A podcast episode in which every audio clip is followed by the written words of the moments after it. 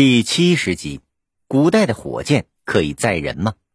现在提到火箭，人们就会想到那是用来发射人造卫星的庞然大物，也能运载宇宙飞船，把宇航员送入太空。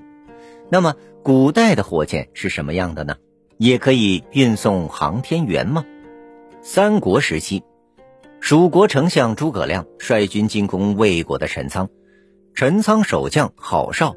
在箭头上绑上火把，射向蜀军攻城的云梯，蜀将的云梯被火箭点燃，梯上的人死的死，伤的伤，陈仓因此得以保全。从此，火箭便运用在了军事上。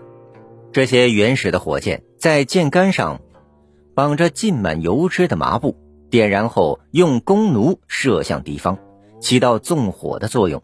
虽然这是名副其实的火箭。不过，它们与现代火箭的原理并不相同。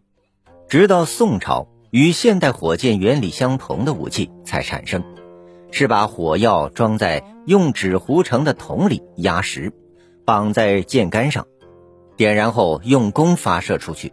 火药燃烧会产生大量的气体，这些气体向后排出，形成的反作用力就会让箭飞得更远。这是人类历史上最原始的火药箭。实际上，现代的火箭也是运用燃料燃烧后的气体产生反作用力的原理向前推进的。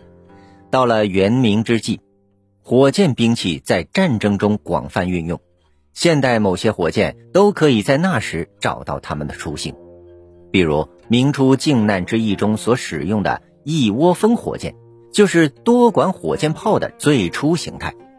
民族英雄戚继光在东南沿海抗倭时，常将多个火箭筒固定在火箭车上发射，一次可以射出几百乃至上千支火箭，与后世的火箭炮车十分相似。火箭技术在军事上的运用，到明朝时已经非常成熟，人们开始幻想能不能用火箭来载人，实现飞天的梦想呢？最早的尝试者就是明朝人万户。据说，万户曾经从当时军中广泛使用的火箭身上吸取灵感，设计制造成一种会飞的飞龙。它的前后两端分别是木雕的龙头和龙尾，下面各装有两个火箭筒，龙肚子里装有火药，点燃引信后能飞行一千米的路程。万户一生中所做的最轰动的一件事。就是制作了一把能上天的椅子，他的椅座背后安装了四十七只当时最大的火箭，然后自己坐在椅子上，捆好身体，两手各拿了一个大风筝，想借助火箭的推力和风筝的上升力把自己带上天空。他叫人把四十七只火箭同时点燃，随着一声巨大的轰响，火箭拔地升起，冲入半空。接着便是一阵剧烈的爆炸，烟散生息之后，万户和他的火箭都不见了踪影。万户是世界上第一个试图利用火箭升空飞行的人。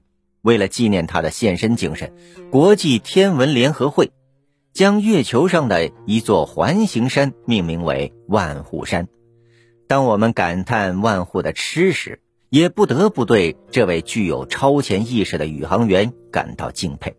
四百多年之后，人类搭乘火箭进入太空，与万户当年采用的原理几乎是一样的。